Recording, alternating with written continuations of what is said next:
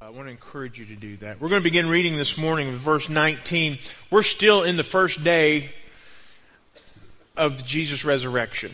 And you say, Pastor, why are you, why are you staying here so long? The message, where as we head these 40 days to Pentecost, the message is the same. And it must be important because it just says it over and over and over again. And so this morning, as we're here, I just want you to open up your heart and figure out how do I get to this place? Because I, have learned something this week, and I, and I know it, and it, the Lord just always reminds you. But what we talk about today, if you follow Jesus, you will be here. If you follow Jesus long enough, if you are a follower of Jesus, He seeks to get you to the place where you allow His Holy Spirit to indwell in you. That is what Calvary was about. A lot of people think that Calvary was just about uh, Jesus died for my sins so that I can be saved. That was part of it. But Jesus was always looking to Pentecost when the Holy Spirit would infill you and be and use you to spread his word throughout the world. And that's what God seeks to do in your life. He was always looking to Pentecost. He was always looking to you being sanctified. And so this morning we're going to continue to talk about that. So let's pray. Father, we ask that you would just come and have your way this morning. We ask that you would uh, just speak to us through your word as we enter into it. We ask that you would come. Ultimately, you are the one that convinces people and speaks to people. I, I really have very little power in that at all. I have no power to do that. You do that. And so we ask these things today in Jesus' name. Amen. I got ahead of myself. I was so excited I forgot to read first. Let's read. On the evening of the first day of the week, when the disciples were together with the doors locked for fear of the Jewish leaders, Jesus came and stood among them and said, Peace be with you.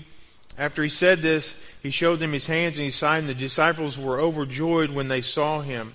Again, Jesus said, Peace be with you. As the Father has sent me, I am sending you.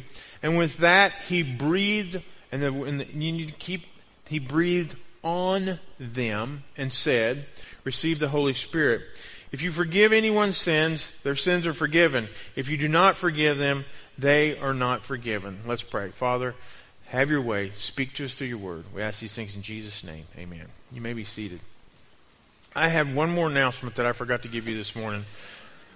I am struggling the mother's daughter banquet is next. Is it next Saturday?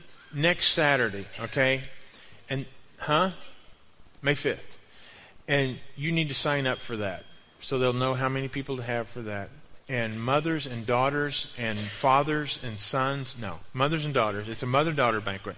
But in order for them to have a correct number, you need to sign up for that today. Okay? All right. Chapter 20 is this account, and we're, we're 19 verses into it. Uh, it, we've talked about Mary. Mary has seen Jesus. She's been in the garden. He has spoke to her. He hears his, he, he, she hears his voice, and she knows him immediately. Last week we were with the two guys on the roads to Emmaus. They're traveling with him. They have no idea who he is because of the fear in their life, because they had hoped for something else. They were, they were all involved in what they had hoped for, and because of that, they cannot see him. He speaks and they see him. They see him. And so, as we go back to this moment that we're at right now, they have their there, there, there's two different stories here. They think either where they were at was either between 7 and 18 miles away from Jerusalem. It really doesn't matter because they made it back to Jerusalem. They had such an encounter with Jesus Christ that they said, We have to go tell the disciples what has happened. We have seen him. Okay? And I don't know about you, but it wouldn't matter if it was 7 or 18 miles. It would be hard for me to make that trip, but they made it. And it was evening when they left. And so they're booking it back to Jerusalem. They have had such a experience with Jesus. He has made himself so real to them that they say, we can't wait till tomorrow. We have to tell them right now. And so they are there They have told him what is going on. The disciples have heard Mary. Mary's already told them what's going on. They've heard these guys. But then all of a sudden, Jesus is in the room. And the, and the word says that they were locked in there for fear of the Jews. Okay? It's a locked door. Jesus doesn't knock on the door. Jesus is just all of a sudden there. Okay? And this is, a, this is the awesome thing about resurrection. One day, we will be like this. People think, I'm going to have this resurrected body and it's going to be just like this. God, I hope not. I, I want to be rid of this. What we hear and what we see in Scripture is that it's a really neat body, that it can come and go as it pleases. The door, you never have to worry. In heaven, you will not have to worry about a key. You will not get to your mansion and go, oh, I forgot my key. You just go through the door. It doesn't, you just, and you're there. Jesus appears and disappears and door, locked doors don't matter. And it doesn't matter because He is this, that we see what our resurrected body will be like by reading this right here. Another great thing, the resurrected body, and I've said this before, can eat fish. And I'm glad about that because I like fish and I think heaven's going to be better because we can eat fish. The resurrected body of Jesus eats fish, all right? And he eats some other stuff, but he eats. And so we're going to eat in heaven.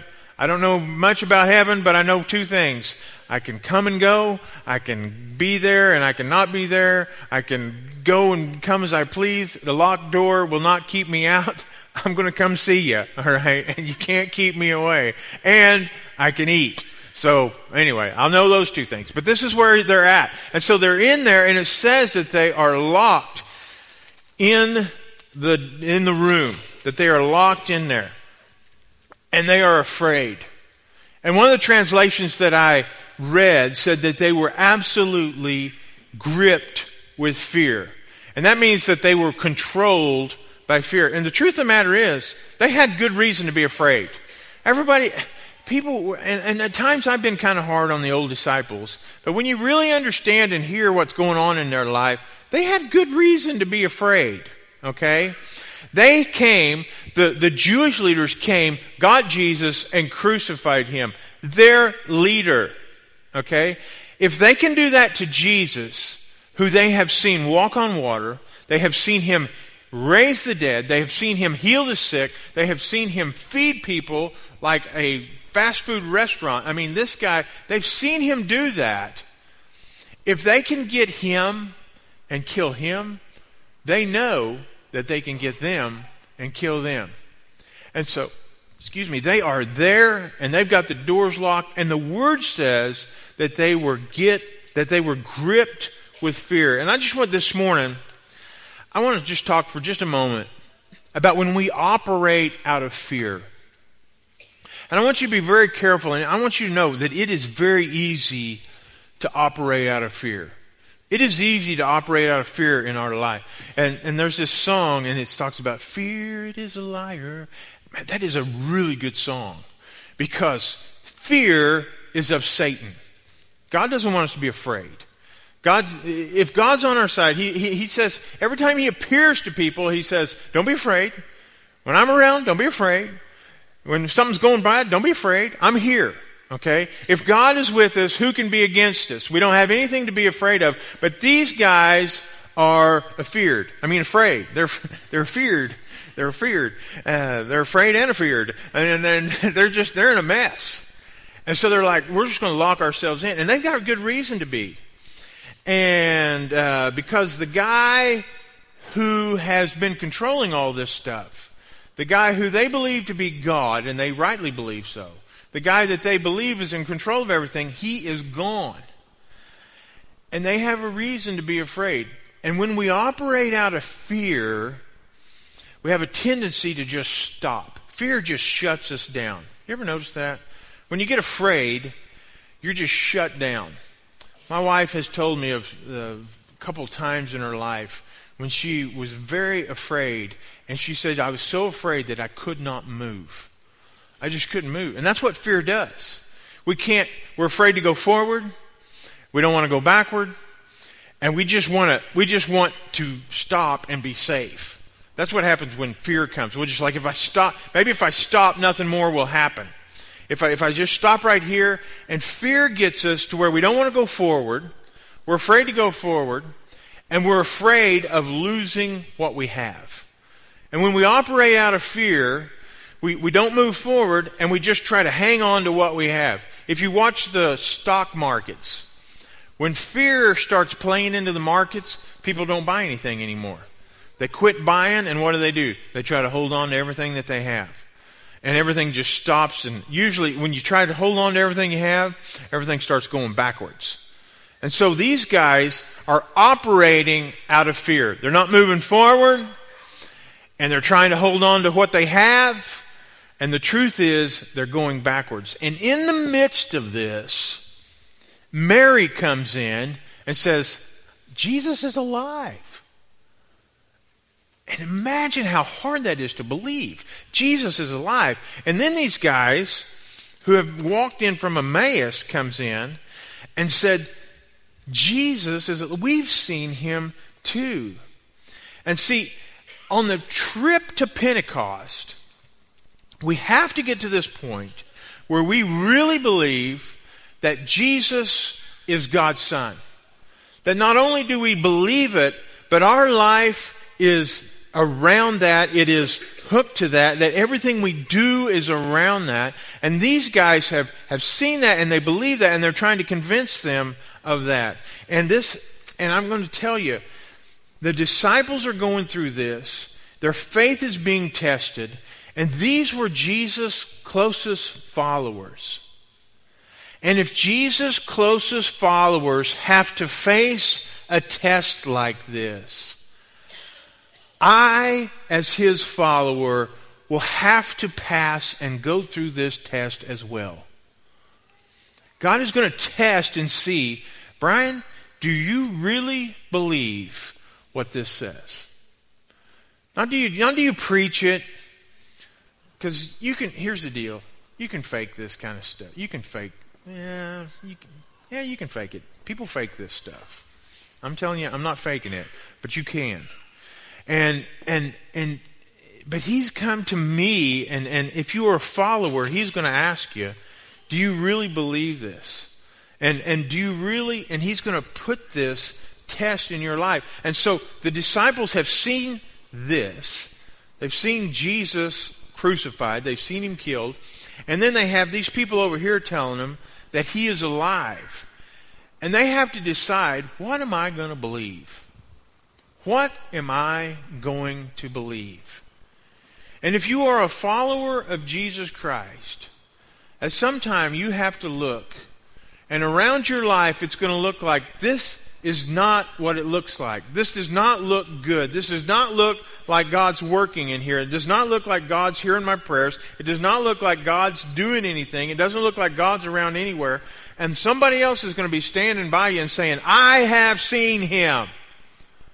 And the question is, what am I going to do? And you say, well, that's a terrible place to be. It is. But I'm here to tell you this morning, I believe this, and I don't think it's I don't think it's God being cruel or anything like that. I don't think it's God just out for funsies to see, because I'm going to I'm going to put a hard place in their life just to see what they do. That's not the way God is. But God is going to see if a true believer really believes what they say they believe. And I'm going to tell you this morning, I don't think that we can get to Pentecost any other way. And I'm going to tell you, in the world we live in, in the church, church culture we live in, if you watch very much TV, they're going to say, all you got to do is get saved, and then God's going to change everything, and everything's going to be great, and He's going to fix everything, and you're going to have two chickens in every pot, and two garages in every car, or two, whatever. Anyway, and you're going to, and everything, you're going to have all the money you need, and all you need to do is name it and claim it, and everything's going to be great, and nothing's ever going to go wrong again. I'm going to tell you, you go to Jesus' disciples one day after he's died, that is not where they're at. And I'm going to tell you, as I read through, on through Acts, I don't see that. I'm just being honest with you here. I don't see that. Jesus tests those who say they love him. And I'm going to tell you, the walk with Jesus is the best way to live. But he's going to make sure you are who you say you are. And he's going to make sure that you believe what you say you believe. Because that is the only way to get to what he really truly has for you. You can't just say, I believe this. You can't just come to church and fake it because you can do that. You can't just come, you can come up, every, every one of these people up here could come up here and they could fake it. I could fake it. But he's in the deep, dark recesses of your life. At some time, you have to answer this question Do I really believe that Jesus is the Son of God? Do I believe that He died for me? Do I believe that He is God of everything? And will I serve Him no matter what? As we were studying in Sunday school this morning, the, the lesson was just went along with this. The, uh, the, the first century Christians Christianity for them was not how many times they went to church on Sunday. Literally, in one of these towns where we were at, where we were talking about this week, literally, and if you lived in one of these towns, this particular town, and you were a follower of Jesus Christ, once a year, you had to acknowledge that, you, that, that Caesar was God. So once every year, they would come through and they would say, Is Caesar God? If you were a Christian, you had to either say, Yes, Caesar is God, and you would live another year. Or you would have to say, No, Caesar is not God. I serve the living God, and you are going to die. It was life or death. And, and I want you to know that, that when we serve God, this is the relationship. It is a radical relationship. It is a radical faith. It is not a little prayer that we say at the altar and then I'm saved and I don't have to worry about anything ever again. It is a radical life. It is a radical change and God tests those who say, I want to be part of this. And this is where the disciples are because he's trying to get them from faith in a God that they can see to a faith in a God that they can't see and they don't always understand. And that they will say, I know I can't see you. I don't understand you. I don't always know what's going on, but I'm going to follow you no matter what. And it's at that point that the Holy Spirit moves in and has control of their life and we see entire sanctification. And that's what the goal is. That's what the goal is. Jesus' goal was not just to save us from our sins. Jesus' goal was to infill us so that we could have power to, work, to, to minister and to draw people into Himself. That's the goal. And as we follow these guys, we see this. And I want you to know this morning that if you're in a place, and if you follow Jesus long enough, you're going to end up in a place where you say, I don't know if this is really working or not. I don't know if my faith has been put in something that I believe is really true. And, and lots of times when we get there and we start to question, is this really real? I think we think, well, I'm in a bad place. I'm in a bad place here because I'm starting to question what, what I believe. I'm going to tell you what, that is not really that bad of a place to be. That's where these guys are. And Jesus is trying to take them to what He has for them, but in order to get to here, they have to go through this and really believe what they say they believe. And if you're there, it's not fun and it's not easy, but I want you to know this morning, you're not in a bad place, but you got to keep going.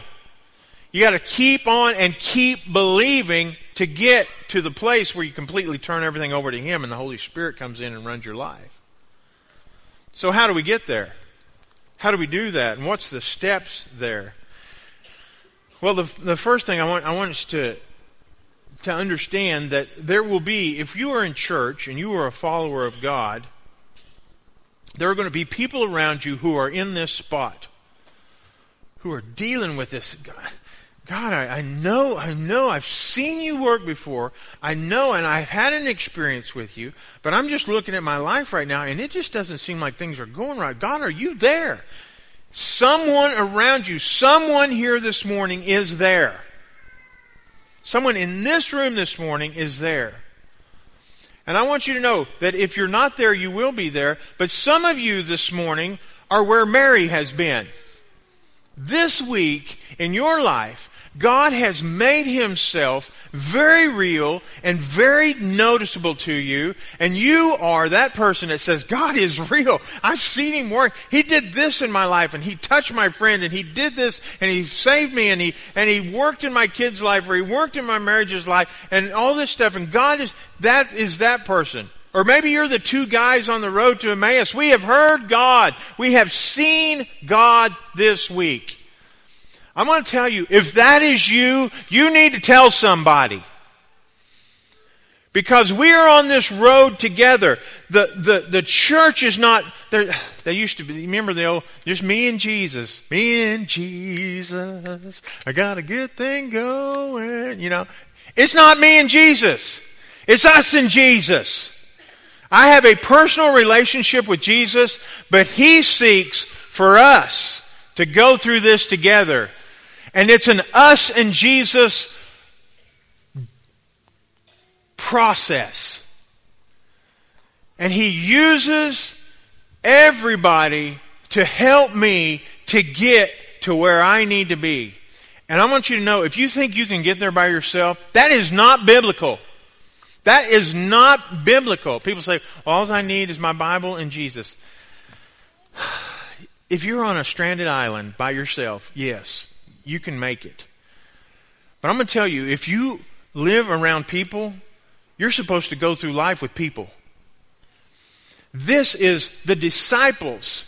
And, and there's 12, there's 11 of them now. And then there's Mary, and she comes in. And then there's these two other guys that are followers, but they're not the disciples. So you've got like 14 people, and they're all going through together. And Jesus appeared to like 500 altogether before the whole thing was over as he's trying to get them from this place of I have an encounter with Jesus to this place to where the Holy Spirit dwells within me. And as he gets there, it is a group process. You're part of it. I need you. You need me.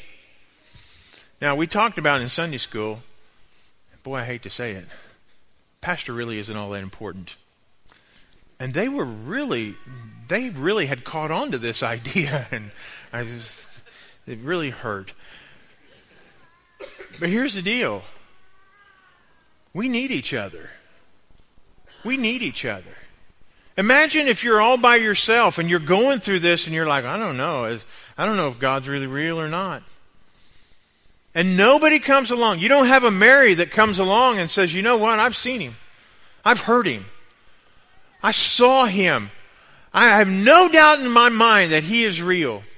You have no two friends that are on the road to Emmaus. Nobody comes along and says, We heard him, we walked with him, and when we broke bread together, we immediately knew who he was. He is alive, he is real, he is risen. But you just said in your, I don't know, and you're just trying to figure it out by yourself. I'm telling you what, if you're trying to figure it out by yourself, you're in a bad place, and shame on us as the church. Shame on us. If God's done something in your life, if God is doing something in your life, you need to tell somebody. You need to be coming alongside of someone and saying, Look, this is what God did. That's our job. We're, we're here to encourage one another and to help each other along the way. And I'm going to tell you what, if you're having trouble, you need to ask somebody for help. I think people think, well, people, people ought to know that I need help. Maybe we should, but I'm telling you what, sometimes it's hard to know. My wife thinks I need to understand everything she thinks. And after 30 years of marriage, she's pretty well figured out that that's not going to happen. So now she just says, "Hey, this is this is what we need done." This is what I need. This is what this is what needs to go on. And you should already know that, but you don't, so I'm going to help you along. And I should know it, but I don't. Help us. Come to someone and say, "Look, I'm having a hard time with this."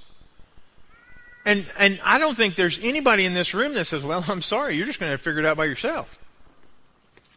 I don't think there's anybody here.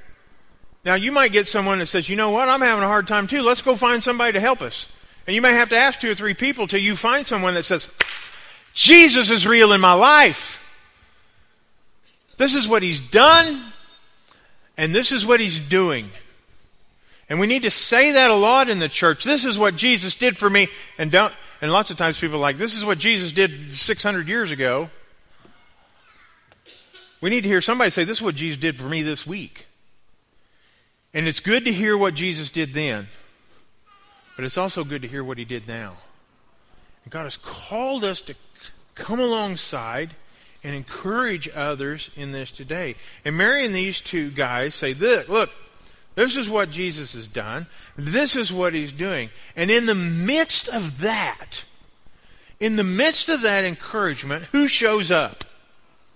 Jesus. And I believe, in my mind, that it is in the midst of when the church comes alongside and encourages that Jesus shows up. And we need to encourage people. We need to get in and say, you know, look, this is, I know you're going through a hard time. This is what Jesus did for me. We don't have to say this is what Jesus is going to do, or we don't have to have the answers. The word says we're supposed to be a witness. I don't know what he's going to do in your life, but I know what he did in mine. And then Jesus shows up. And all of a sudden, they know what they know it's him. And this is what this is what God just keeps telling me and keeps telling me over and over and over and over again. I will tell and show people who I am. God does that. We talked about in Sunday school, and I didn't want to talk about it very much because it was going to ruin my sermon. And I was really, at the time we got done, I was afraid some of them weren't going to stay anyway because their pastor is useless. So, no, anyway. But we are to say, This is what God's done in my life. That's what we're to say. But God will be the one who reveals who He is. Mary, if you went to Mary and said, Look, Jesus is alive and everything's going to be okay, she would have said, uh, I, I, I just don't believe that. When did she believe? When Jesus revealed Himself to her. The two guys on the road to Emmaus, they walked with Jesus for a long time and could not see or understand him. And all of a sudden, after they got past what they had hoped for and they got past that dream, all of a sudden they see him. These guys in the room do not believe. And then all of a sudden he shows up and they believe. God will reveal himself to people. If you have a loved one, and you want someone to go and witness to them, that is great, and that needs to happen. And then someone needs to go and encourage them and say, This is what's happened in my life. But Jesus is the one that'll draw them unto himself. That's what you need to be praying for. But we need to be doing both those things. We need to be encouraging people, saying, This is what happened to me, this is what happened to me, this is what God's doing to me, because it's at that point that Jesus comes. And then while he's there, he is not to the place yet that the Holy Spirit is ready to come and indwell people. But at this time, he said, does something really neat here. And, and I, I tell you, I, I have wrestled with this, and, and, and then just a few years ago, it became clear to me.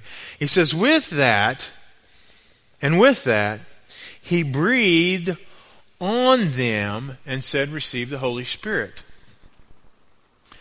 Now, for years, I was like, I thought the Holy Spirit was over here at Pentecost. And why is he, why is, if you read in the Old Testament, if you read in the Old Testament, anytime that the Holy Spirit came, it was always said that the Holy Spirit would come upon them. The Holy Spirit was not dwelling in people, it would come upon the prophets and, and they, they would speak. It would become upon people and things would happen. It was always, it was, that's always the language. It would become upon them and they are, it is not time yet for them to receive the Holy Spirit inwardly like they did at Pentecost. But until then, Jesus is so good. He is so good. And he says, I'm going to give you what you need to get to what I've got for you down the road. And he breathes on them, and the Holy Spirit carries them and gets them and gives them enough belief to where they get down down the road, then the Holy Spirit can indwell them. And I'm going to tell you what, this morning, I don't know where you are. I don't know what's going on in your life. But I can tell you this. As a church, if God is doing something in your life, you need to be telling the people around you. You, mean, you need to be telling people this is what God's doing. This is, because the Word says that in that encouragement, Jesus shows up. We need to be doing that. If you are in the place, and if you follow Jesus, you are going to be in that place. If you're in that place, I'm going to tell you this morning that God will give you what you need to get you to where He wants you to be on down the road. They had not received the infilling of the Holy Spirit yet. But God gave them what they needed to get to that place. And I want to encourage you this morning, and maybe this is just what I'm supposed to do this morning. I, I talked to Lance about having, we talked about whether we have a response this morning, and I, and I just, I just felt like I just now got my answer. I want to encourage you today. I want to encourage you. I want to tell you, God is working in my life. I know He's real. Uh, uh, he spoke to me this week, this morning, as we were singing. I just want to bear witness that God spoke to me in a very real, real way. He was, I, I just couldn't even speak if He was so strong on me. There was times I couldn't even sing. He was just, He was just there. He was there. So I want to encourage you that way this morning. But I also want to encourage you that when you're there, and you will get there, don't be afraid when you're there. Don't be afraid when you're in those places where you're like, what is going on? That's where the disciples were. What is going on? Everything we believed in, we don't even know if it's real now. If you serve God long enough, you will get there. Is this real? Don't be afraid there because God wants to meet you there. If you're there, call people in, have people encourage you, have people pray with you, call a group in of people and get around you. If you see somebody there, speak into their life. But the word says that when I'm there, that God will give me what I need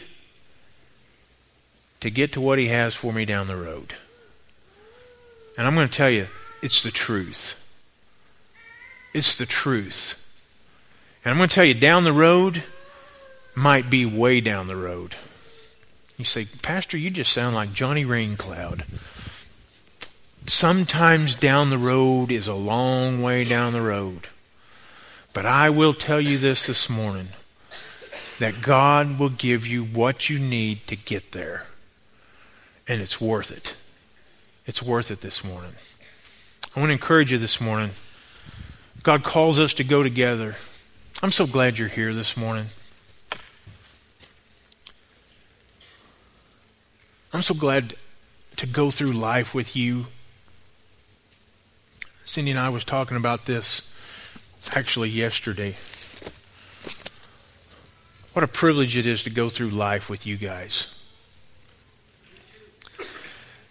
We are not called to go through life separately. We're called to go through life together. And, the, and as we get through, as we get in and start digging in this, it gets, it gets, it gets worse. it doesn't get worse. These disciples, you think they all got along? You think you could put 12 people together in a less than wonderful situation and everybody's like, hey, buddy, glad you're here today? You don't think that sometime in there somebody's like, Peter, I remember when you denied Jesus. Well, I remember when you. Well, I remember, you know. Don't you remember when I walked on water? Yeah. And I remember when you sank. Oh, well, uh, you're ugly. So, you know. You know, you get 12 of these guys together, they're not going to always get along. But they got to the place to where they said, you know what? You know, you don't see any of that here. You know that was going on. Jesus died. You denied him. I know. Thanks for reminding me. But but when we were there, you all ran away too. So they're there. But you don't see that here. You know what they're thinking about? How do I get through this? How do, how, how do we get what God wants for us? Folks, we don't even we don't have to agree on everything. We don't have to be the best friends in the world. I I think, and I may be wrong, I think there were disciples that may not even really liked each other. Thank you. Thank you for the amen there. But at some point, they put that all aside and they said, We want what Jesus wants. Folks, that's what God has called us to. That we come together and we say, we don't have to, I don't have to agree on everything. I don't have to agree with every, the way everything goes. I want what Jesus wants. And I want to go with you. And I want to go with you. And that's what God's called us to. I want to encourage you this morning as a church. You have encouraged me today. I've, I, I'm going to tell you what, I have had a blessed day of church today. I could have left after worship and been fine, except God told, wanted me to give you a message today. Encourage one another, pray for one another, because that's where God meets us. And God will give you enough to get you to what He has for you on down the road. Let's stand. Father, we love you this morning. We thank you for your word. Father, we thank you for the encouragement of your word. Father, we thank you that we get to go through life with each other. And Father, I pray that you would help us as this body in this town to model that. Father, you have called us at this time in history to be your church in Marshfield, Missouri. You didn't call anybody else, you called us. And you've called us to be the church here. And Father, I pray that we would be. And Father, I pray that we would just be about whatever you want to teach us. What do you want to show us? And I pray that each person in here would just want what you want. And Father, we pray that we would encourage each other and Father, your word says that when we do, that you come. And I pray that you would come and speak into our lives. Father, I thank you for speaking into my own life this morning. And I pray that you've done that elsewhere today. And we love you. And we ask all these things in Jesus' name. Amen. Let's read the prayer, Jay.